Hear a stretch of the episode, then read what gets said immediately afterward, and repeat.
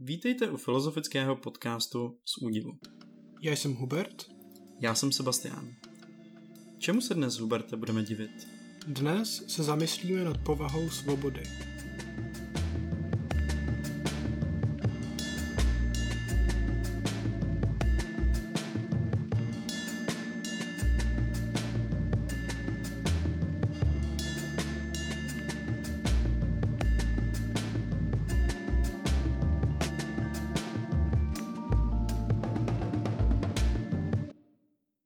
Cítíš se svobodně?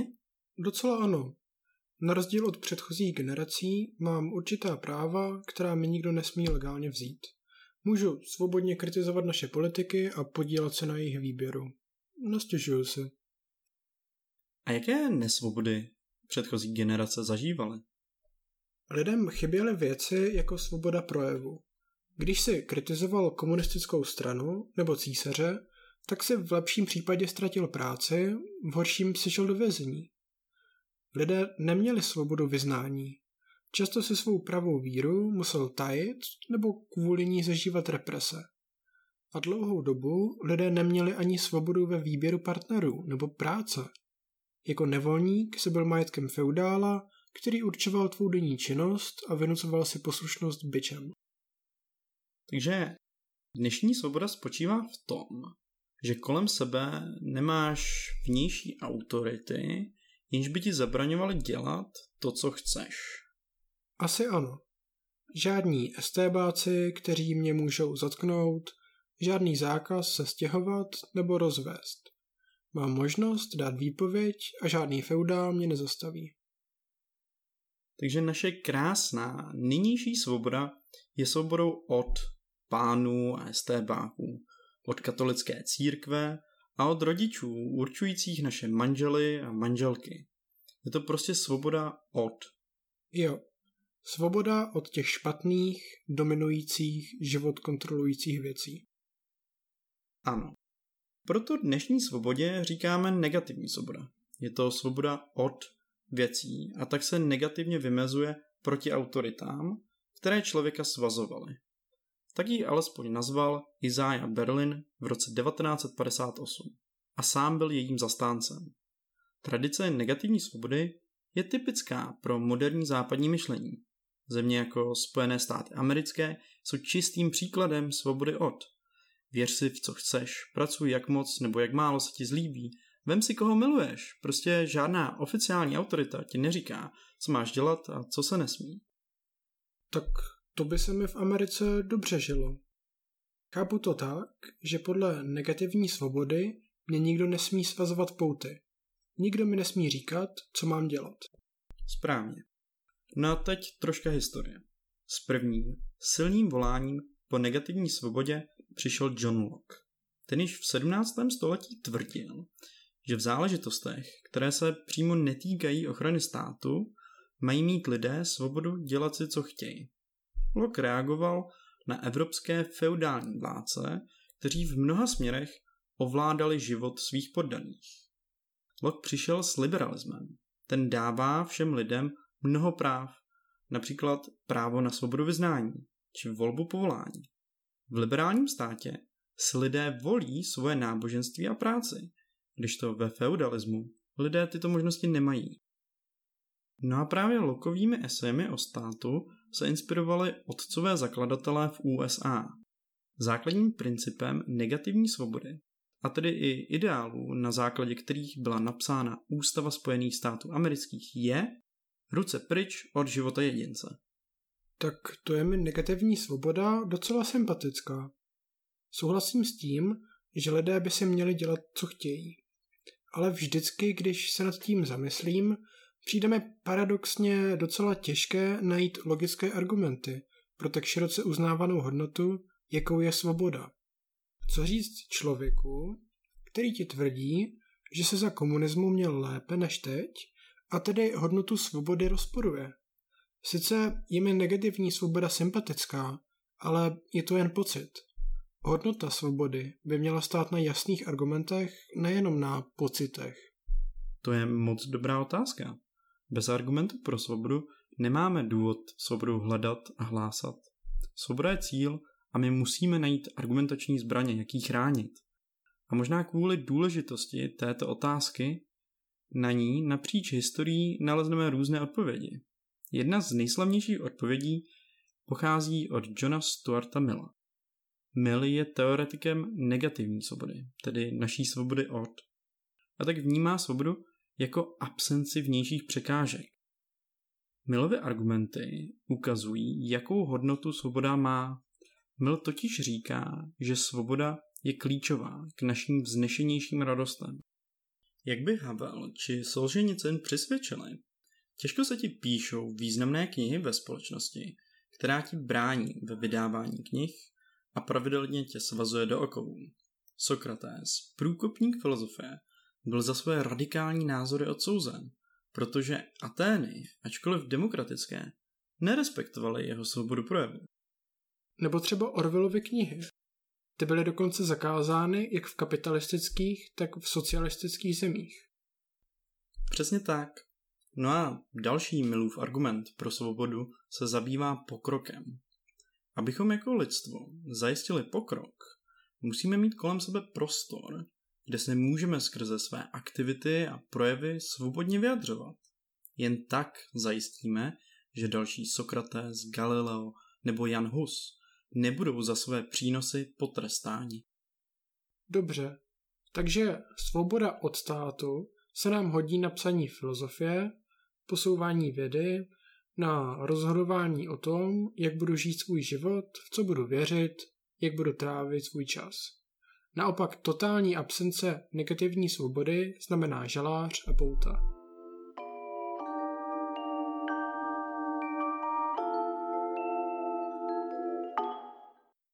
To je mi na jednu stranu sympatický. Na druhou mi ale přijde, že volný prostor kolem sebe automaticky svobodu nezajišťuje.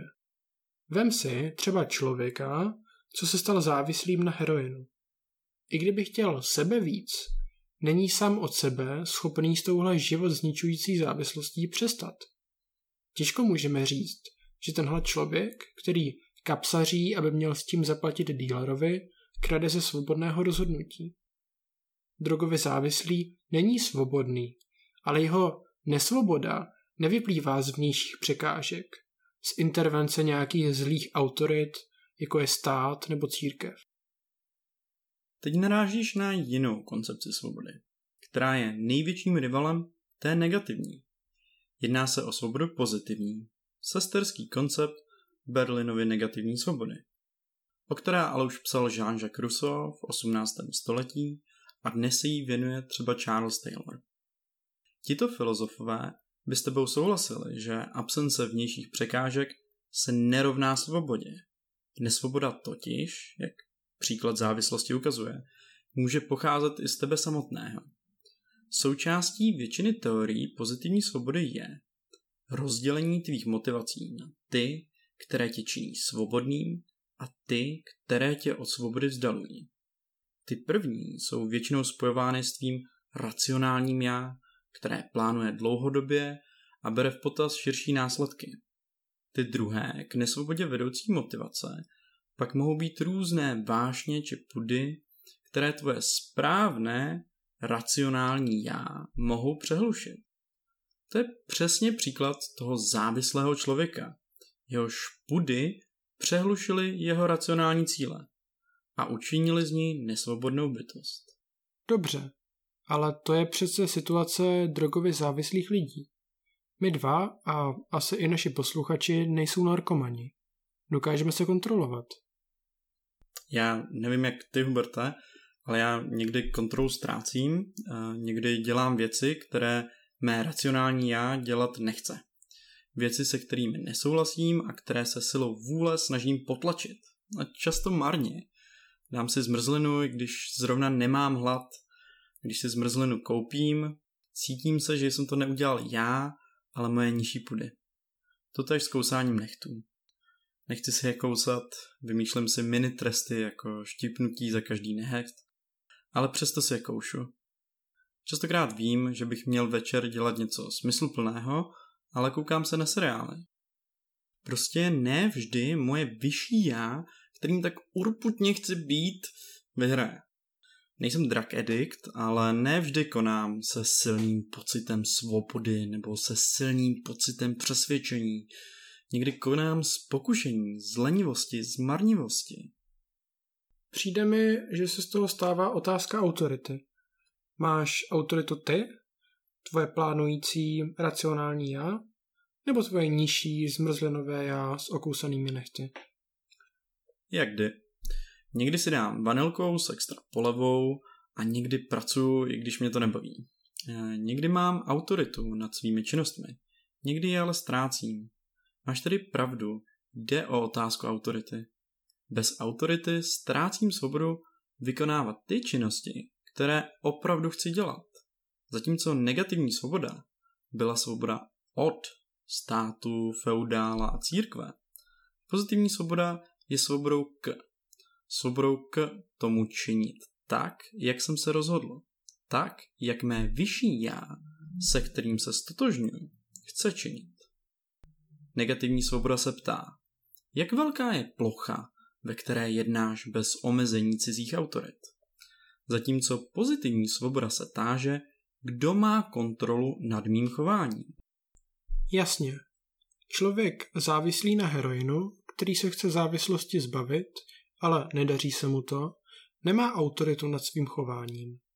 Nepotřebuje svobodu od, ale právě svobodu k tomu, aby se mohl rozhodnout, jak uzná za správné. Ano, proto Jean-Jacques Rousseau říká, my musíme člověka donutit ke svobodě, zbavit ho pudů, které mu jeho autoritu berou. Donutit člověka ke svobodě. Není to protiřečení?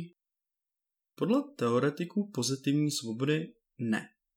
Pokud tě například tvoje pudy nesvobodně řídí, tak věci jako povinné vzdělání tě sice k něčemu nutí, ale na konci tohoto procesu jsi svobodnější než předtím. Podobně je potřeba drogově závislého člověka donutit, i třeba za cenu fyzického omezení pohybu, k vysazení drog. Na konci tohoto vynuceného procesu bude o dost svobodnější. Napadá tě další příklad, kde pozitivní svoboda dokáže lépe popsat, jestli jsi nebo nejsi svobodný? Napadají mě dokonce dva příklady. Třeba otázka peněz. Žádný stát mi nebrání rok cestovat po jihovýchodní Asii. Český pás je jeden z nejsilnějších pasů na světě. Bez víz se dostanu do více než 100 zemí. Ale realisticky tu svobodu dlouho a daleko cestovat prostě nemám.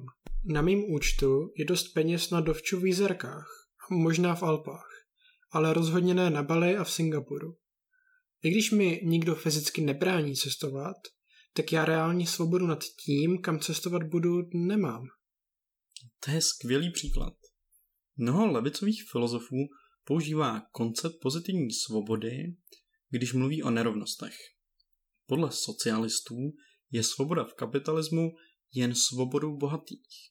Dolních 99% lidí má pramalou svobodu v porovnání se svobodou nejbohatší třídy. Fajn. No a co je ten druhý příklad? Ten druhý příklad je autocenzura, nebo nějakým způsobem neformální tlak ke konformismu. V nějaké instituci nebo společnosti může být oficiálně i právně svoboda slova. Ale pokud jedinec řekne něco, co se neříká, tak bude ostrakizován. Funguje to tak i u sprostých slov.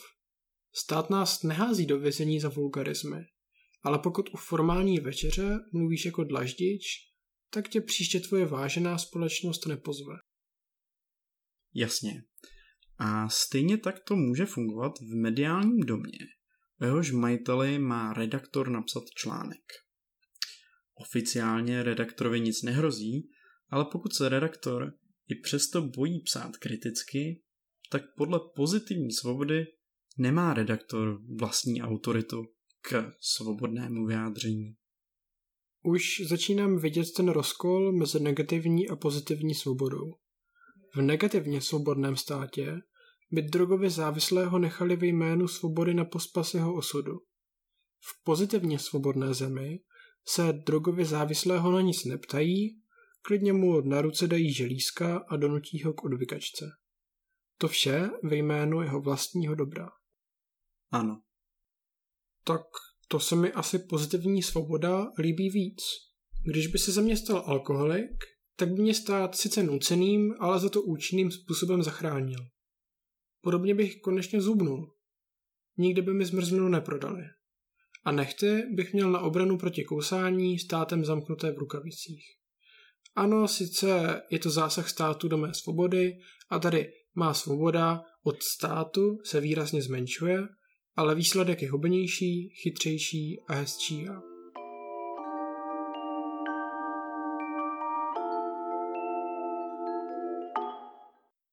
Těmi příklady zákazu zmrzliny a povinných rukavic pro kousače nechtů ukazuješ na jeden zásadní problém pozitivní svobody. Jaký? Někteří lidé s tebou mohou nesouhlasit. Někdo může tvrdit, že kousání nechtů a jezení zmrzliny je v pořádku. Takovým lidem by se nelíbil stát, který zakazuje zmrzlinu a nasazuje rukavice. Aha, takže je problém v tom se shodnout, které věci jsou dobré a které jsou špatné? Jo. Na některých věcech se asi shodneme skoro všichni. Třeba na tom, že omezit fyzickou svobodu drogově závislému člověku zvýší jeho kontrolu nad životem. Podobně podpora vzdělávání lidem přinese více možností, ale na některých věcech se neshodneme. Jaké jídlo je zdravé? Jak moc zmrzliny je ještě v pohodě? A jak moc často by měli lidé cvičit? Z pohledu negativní svobody by samotní lidé měli mít autoritu nad tím, co chtějí dělat, co chtějí jíst a jak moc budou cvičit. Jasně. Takže podle negativní svobody stát nemá právo rozhodovat za lidi, co je správné a co je špatné. Přesně tak. Protože když se podíváš do historie, tak pravomoci státu lidem dopomáhat ke svobodě často skončily velmi špatně. Když tvoje svoboda přestává záviset jen na tobě a přebírá ji stát, získává s ní také možnost prosazovat kroky, které ti neprospívají ve jménu tvojí svobody. Ano, možná by tě stát opravdu mohl učinit svobodným silou, pokud bys byl drogově závislý. Ale co když se tě rozhodne nuceně přesídlit, zabránit ti v manželství, či tě zaveze ve jménu svobody do převýchovného tábora? Tyhle a ještě horší případy byly a jsou uplatňované represivními režimy, kterým sotva můžeme věřit, že jim jde o naši svobodu. Spíše pokračují v absolutní kontrole obyvatelstva. Důraz na pozitivní svobodu je to, co spojovalo nacistické Německo, Sovětský svaz či současnou Čínu. Takže my žijeme ve světě negativní svobody, definované svobodou od věcí a povinností. Nemáme povinného pionýra ani zpívání hymny. Nikdo nás k ničemu nenutí. Pro teoretika negativní svobody, svobody od, představuje státní pomoc omezení tvého volného prostoru a měla by být proto držena na uzdě. V zemi s plnou negativní svobodou má drogově závislý svobodu v závislosti pokračovat. To je pravda. Ale v našem státě jsou kliniky pro drogově závislé. Nikdo pikeře fyzicky nedrží pod zámkem, ale existuje omezená podpora ze strany státu. Podobně je to s programy pro děti a dospívající. Nemáme povinného pionýra, ale základku prostě odchodit musíš. Na druhou stranu máš svobodu od povinné střední a vysoké. Takže naše společnost je kombinací pozitivní a negativní svobody. Máme svobodu od omezení našich politických a náboženských názorů. Ale stát nás nutí ke vzdělání, což je opodstatněné skrze pozitivní koncepci svobody. Ano. Naše společnost je rozkročená někde mezi. To je asi dobře. Bez negativních politických svobod se lehce můžeme ocitnout v režimu typu Sovětského svazu. Bez pozitivních svobod, jako je povinný vzdělávací systém či povinné zdravotní pojištění, bychom zase mohli žít ve společnosti, kde na vzdělání a pevné zdraví dosáhne pouze určitá vrstva obyvatel.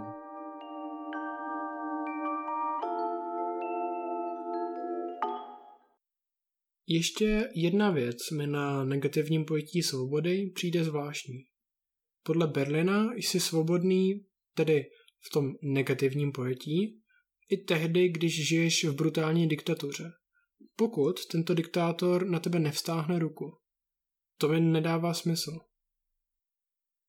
Tenhle paradox používá Philip Pettit k navrhnutí tzv. Republikánské svobody, tedy třetího pojetí, které se od Berlinových dvou liší. Republikánská svoboda je založená na předpokladu, že nejsi svobodný, pokud tvoje svoboda závisí pouze na dobré vůli druhého. Například otrok, kterému pán poskytne dobré jídlo, pohodlnou střechu nad hlavou a třeba i slušné kapesné, není svobodný. A Petit ti na rozdíl od negativní svobody dokáže říct proč. Co tomuto otrokovi chybí, je svoboda od dominance. Dominancí Petit myslí právě možnost narušit tvou svobodu, i když se to v reálu neděje. Pokud ale máš nad sebou pána, který ti všechen tvůj majetek může mávnutím ruky vzít, tak podle republikánské svobody od dominance svobodný nejsi. Jak se ale republikánská svoboda liší od pozitivní koncepce svobody? Tenhle příklad s mocným pánem, co může mávnutím ruky rozhodnout o otrokově životě, mi přijde podobný s redaktorem, co se autocenzuruje, když píše o majiteli novin. V obou případech by obě dvě koncepce svobody říkaly, že otrok i redaktor nejsou svobodní. V čem se tedy liší republikánská svoboda od pozitivní svobody? Teorie se shodují na tom, že lidé v obou příkladech svobodní nejsou, ale kde pozitivní svoboda legitimizuje drastičtější zásahy do lidských životů a možná i změnu společnosti jako takové, republikánská svoboda zůstává velmi opatrná.